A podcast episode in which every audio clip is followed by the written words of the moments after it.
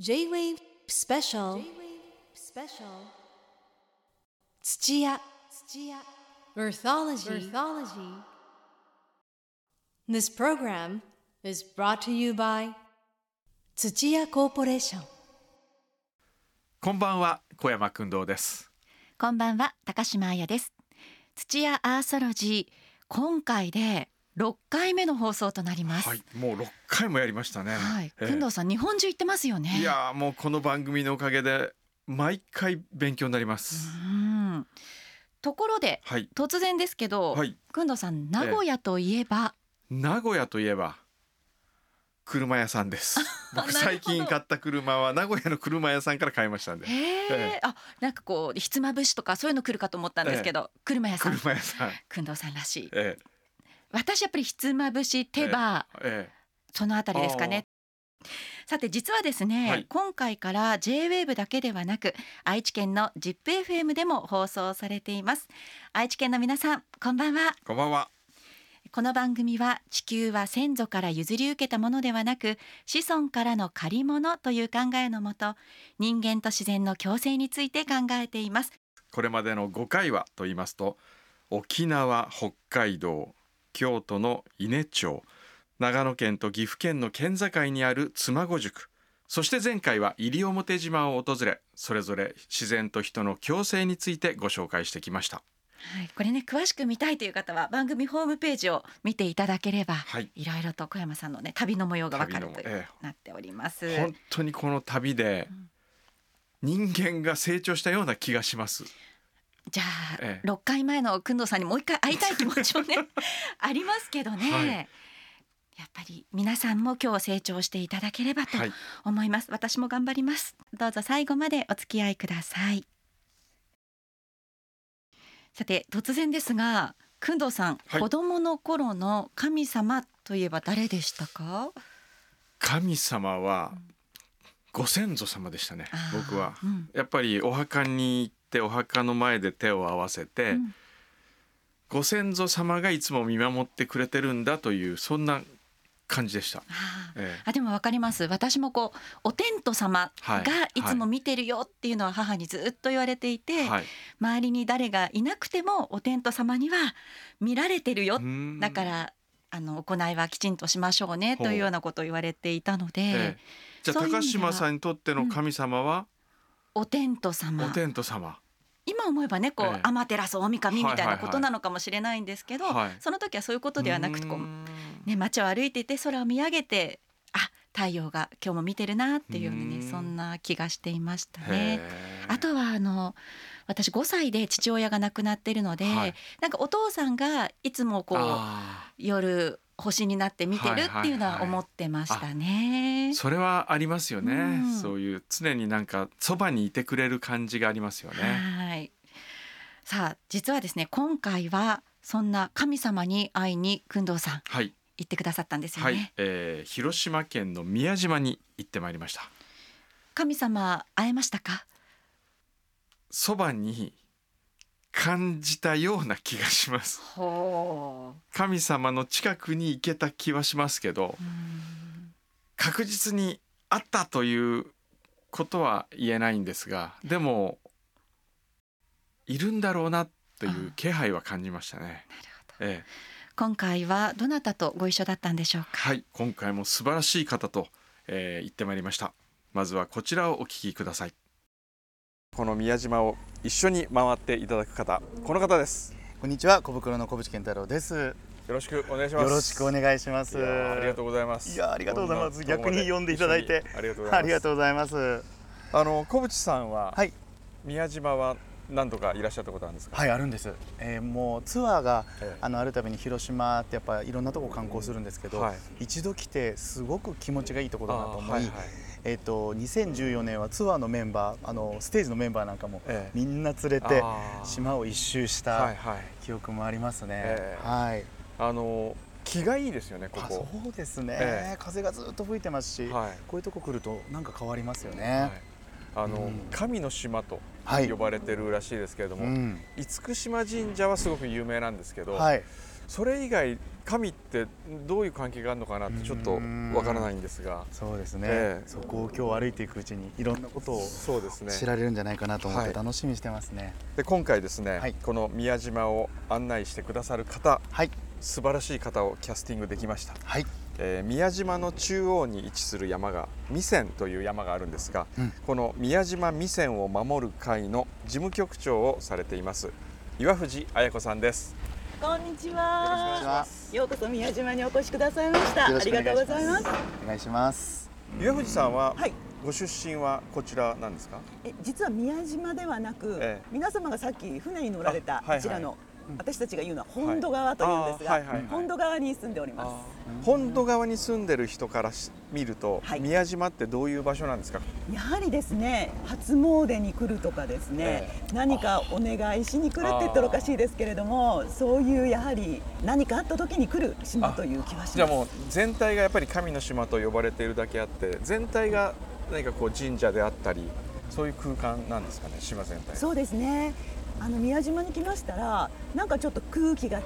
あ違いますねなんかドームの中に入ってるような感じがしますよね。あ今回あのこの神の島を巡ってはい。最後に小渕さんにはい一曲はい、ギターをええちょっと演奏するという、なんかこうこれだけねあの歩かせていただいた空気感じた後に何をこう奏でたいかなと。今はわからないんですけど、ええ。その時感じたことでよければちょっとギターと、もう完全な即興ですかそそうですねギター演奏とちょっとハープとかええ。口笛とか何かこう音を奏でて、ええ。この空気みたいなものが閉じ込められたらいいかなと思ってるんですけども、では今回どうぞよろしくお願いします。お願い。お願いいたしまます。す。小渕さんのなんかこう笑顔が見えるような。はい。はい。もうね本当に小渕さんはいつもニコニコしてて、うん。いやー優しいオーラをまとった方ですね。じゃあいい旅になりましたねきっと。本当にいい旅でした。どうです？もみじまんじゅうは食べましたか？ね。僕多分人生でこんなに食べたことはないっていうぐらい食べました。あの宮島に渡るフェリーの、えー乗り口のちょっと手前のところに沖縄堂さんっていうんですけど、もみじまんじゅう屋さんがあの焼きたてを食べさせてくれるとこありまして。でそこであのいろんな種類があるんですよ。ええ。でそれでもうチョコレートこしあんチーズ、うん。いっぺんに3個食べました。行きましたね。本当美味しかったですね。あ焼きたてであちゃちゃちゃちゃちゃっつってこうかじると中からとろっとろのチーズがあじゃじゃじゃじゃってこうハフハフ言いながら食べた。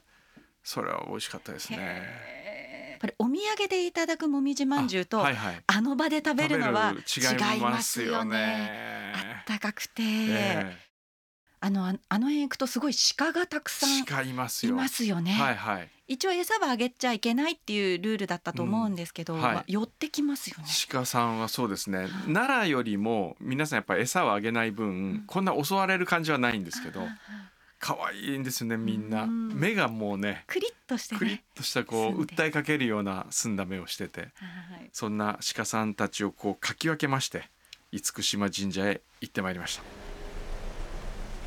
あここ町屋通りっていうんですね。本当ですね。へ結構古い本当に昔からの建そうですね。物が多いですね気持ちいいですね。なんかこの風が抜けるように作っているのかな、ええ。こういう道とかっていうの。なんでしょうねこのここはこれね、あんこ、あんこを作る。えなんですか？あんこ。ここ、そうなんです。あんこ作ってらっしゃる。ああなるほど。へー。それやっぱりもみじまんじゅうですか？そうです。もみじまんじゅう。ここです。ここもですね。あこれ。へこしあんを作るので、え釜があってこしあんを。うわ釜がある。あんここすようになってますよ。うわ昔からの作りではい。七浦堂製あん所って書いてあはいりま。す。す製あん所というもう職業として成り立ってるんですか？あんこ専も門うもみじまんじゅう屋さんが持ってらっしゃる。持ってらっしゃるはい。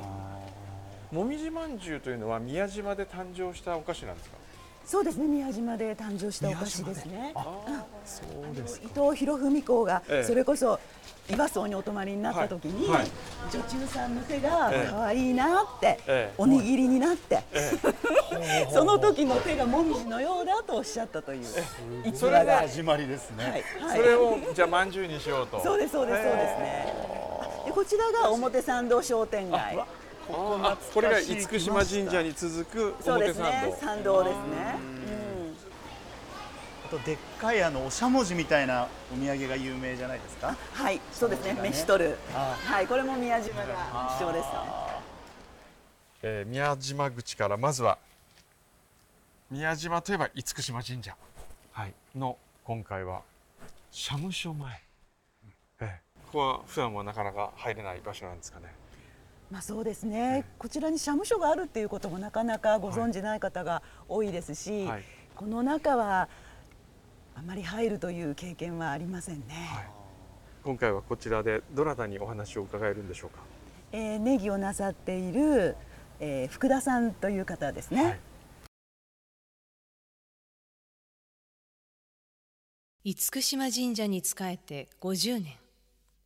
代々厳島神社の神主を支えてこられたネギの福田道則さんにお話を伺いました。よくあの平清盛によって建てられたというようなイメージがあるんですけど実は違うんですか？建て替えられた。あ建て替えられた、はい。ああもともとはじゃあどなたがお建てになったんですか？それはちょっと分かりませんけど、ええ。それ以前の記録っていうのはほとんどないですから。へただお宮としては、えこの古い時代し島の形に霊気を感じて、ええ。手を合わせ出したのが初めだと言われておりまして、えはい。お宮ができたのは推古天皇が即位の年にえ。お宮ができたと言われております。西暦で言ったはい。ら593年ですね。うんその当時はどんな建物だったか分かりませんけども、はい。島全部が神様ということでそれ以前からどこからでも手を合わせることができたということではないかなと思います。霊気を感じて手を合わせたということは、えこの島の形がその素晴らしかったんじゃないかなと思いますよね。えうんで今はへ平地がだいぶありますけど、はい。もともとは平地がない島だったようですね。存在してたん神社もなかったわけですよ。あ島だけでああって、はい。はいそれに手を合合わわせ出したのがやっぱりお宮ができた原因原元ですから、はいはい。だから島全部がご神体というような解釈になるんじゃないですかね最初は。宮島にはすごく信仰心のある方が多いような気がするんですけれどもやはりそれを福田さんもお感じになりますか？私はね日々あの同じことじゃない神さんの時から感じないんですね反対に。ああ。のよそからお越しになった方が感じられる力が強いんじゃないんです。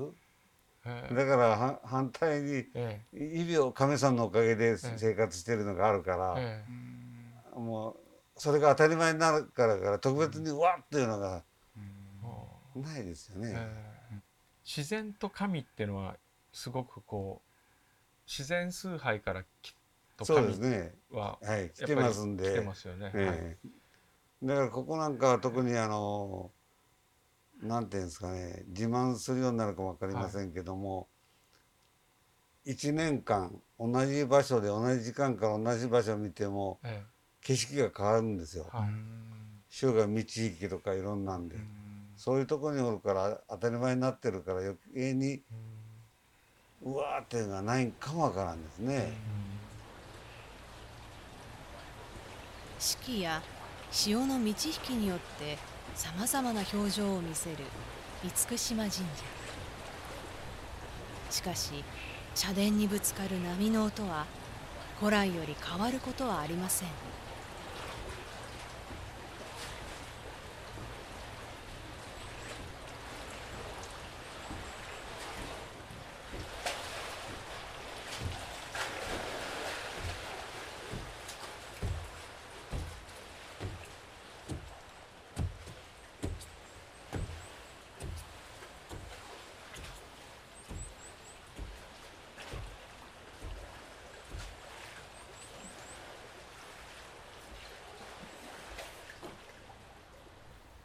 とこれから100年200年もう500年とこの厳島神社がどんな形かであれこうきちんと残っていくことっていうのはきっと望まれてらっしゃると思いますしでもここからこう遡って何百年前から今日までこうしっかりこう守られてこられてるじゃないですか。その何代にもわたりそしてこの50年はきっと福田さんが守ってきたものがあると思うんですけど逆にこのままずっとそれを続けていくためにはその何が大切なものなのか。何が必要なかということよりも今の形を伝えるいうことがうん。一番必必要な方ですうん。ですからまあゴールのないうん。駅伝の選手みたいにうん。次へ助けを渡すという受け取った助けを渡すといううん。形ですからうん。変わらずに伝えるということが一番だと思いまうす。ん。それは代々やってきてることだと思いますんで。うん福田さんにとって信仰とは何ですか？まあいつもの通りでしょうね。あるがままであるでしょうね。それは手を合わせることも必要なんかもわからんですけどね。いろいろんな神様がいらっしゃるから、はい。それはやはりその自然の中で生かされてるっていうような、まあ、そういう意味に取れますよね。えだからつまりこうやろうと思ってやってない普通のことが全部それになってるっていうことなのかもしれないですね。それから他の人と比べるもんがないから。はあ、そうですよね。あの人はこうやってるのか。私だったらこうするんじゃないいうのがあんまり。家にな家はお互い見見せんじゃないですかそういうことを。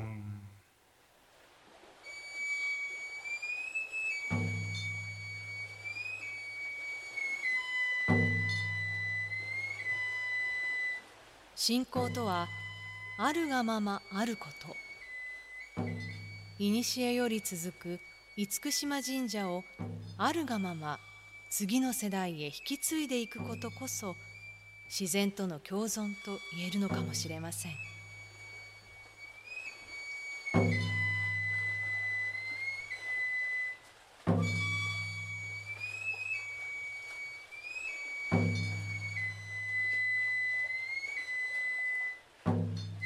ありがとうございましたありがとうございました。福田さんのお話はい。いかがでしたか、いやすごく自然体な方で、なんかすごいそれが表してるえなっていう感じもしたんですけどね、ええ。なんかこれはこうでこれはこうでなきゃいけないみたいななんかすごくいろんなものが多くあるのかと思いきや、えいやもうありのままだよっていう一言がこう一番愛されるゆえんと思いだからその長くこれだけ愛される場所っていうのはえその中で何をしてるとかっていうことよりもえそのやっぱ愛する人たちの気持ちがずっと長く続いてそのここができた時から今日までもう果てしない年月ですけど、みんながここを愛し手を合わせてきた形がこれなんだろうな。それが珍しい建物の作りだからとかじゃなくて、はい。なんかそこがすごく僕は一番特別な感じがしましたけどね。なんか最後の楽曲のヒントになりそうなインスピレーションありました、はい、やっぱりすごくこうだんだん柔らかさが出てきました。あこうなんか荘厳な強いイメージがちょっと僕はあったんですけど、あはい。まあちょっと字の感じもあって、そうですね。やっぱりあの 字の感じ字がの感じが。ガーンときますもんね。結構あるんですけど、ええ意外とすごく柔らかい柔らかい感じ。感じがそうですね。だんだんしてきましたね。はい。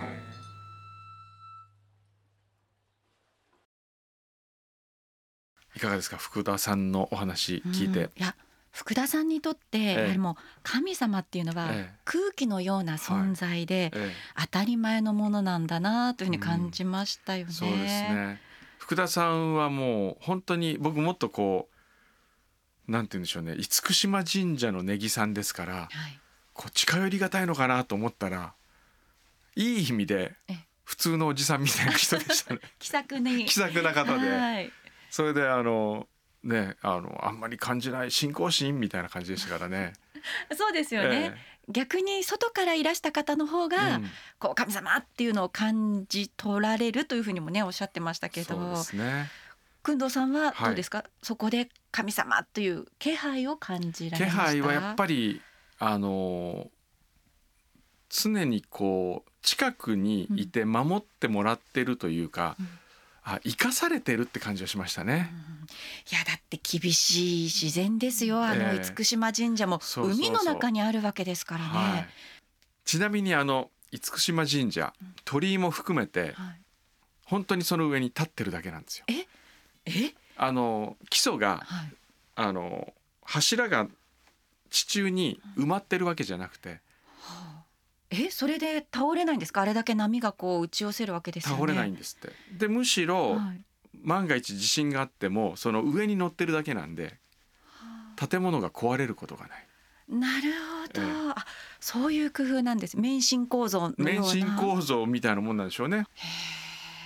いや私あのもう塩水海水であれが朽ちていかないっていうのがすごく不思議で、そうですよね。まあそれこそ守られているところもあるのかなと思いながら、ええそういったまあ工夫があったんですそうね。ですね。でも建築物としてやっぱりすごいですよね。はいあの水の上にああいうものを作ろうという発想がね。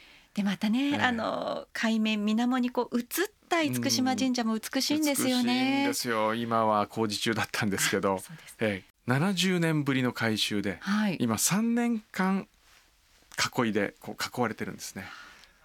逆に言うと珍しいんですよ。そうですね。そうですよ。今しか見られない。今しか見られない姿。囲いもちょっと素敵にこう囲ってたりするんですか？えー、まあ普通に囲ってる そんなに素敵ではないですけど、え そうですかーはい、ここまでは宮島を代表する厳島神社のお話をご紹介いたしました。